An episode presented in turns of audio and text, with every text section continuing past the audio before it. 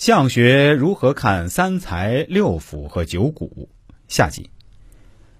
朋友们，大家好，欢迎回来。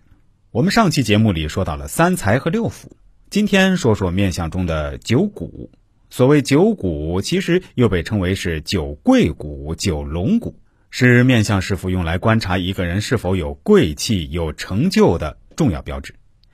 今天我们就来分别详细说一下这九谷分别指的是什么，又代表着什么不同的命运轨迹、性格特点。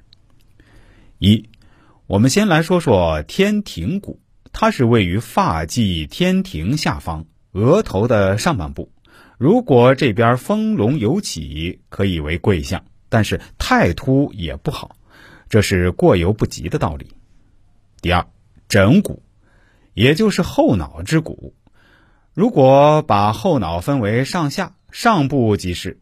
枕骨主中年，如果有事有起，则表示中年较易轻松得志。三，顶骨，也就是头顶，顶骨以平正而不突兀为贵，像蒋公的顶骨较突，所以从小就得经历风浪，所以如果你吃得起苦，突出来也没什么不好。四，左串骨，又称鬓角骨，就是从鬓角的部分开始会有一条骨头往上窜往头顶的样子。这个骨和你能不能好好的掌权柄有关，当老板的最好长得好。第五，太阳骨，它位于两眉尾端，太阳穴和额头中间，此骨以细而显则贵。第六，眉骨，也就是眉毛下面的骨头，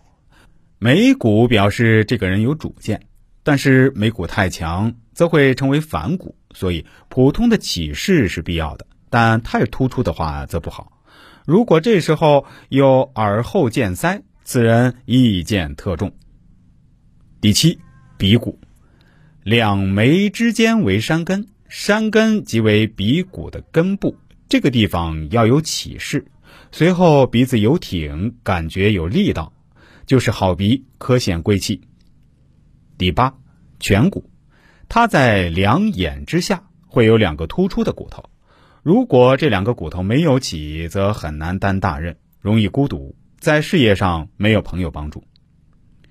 最后我们再来说说项骨，这里的项就是项羽的那个项字，在古代指一个人的脖子，所以顾名思义，项骨肯定是在脖子后面的，它是头骨和脊椎连结的部分，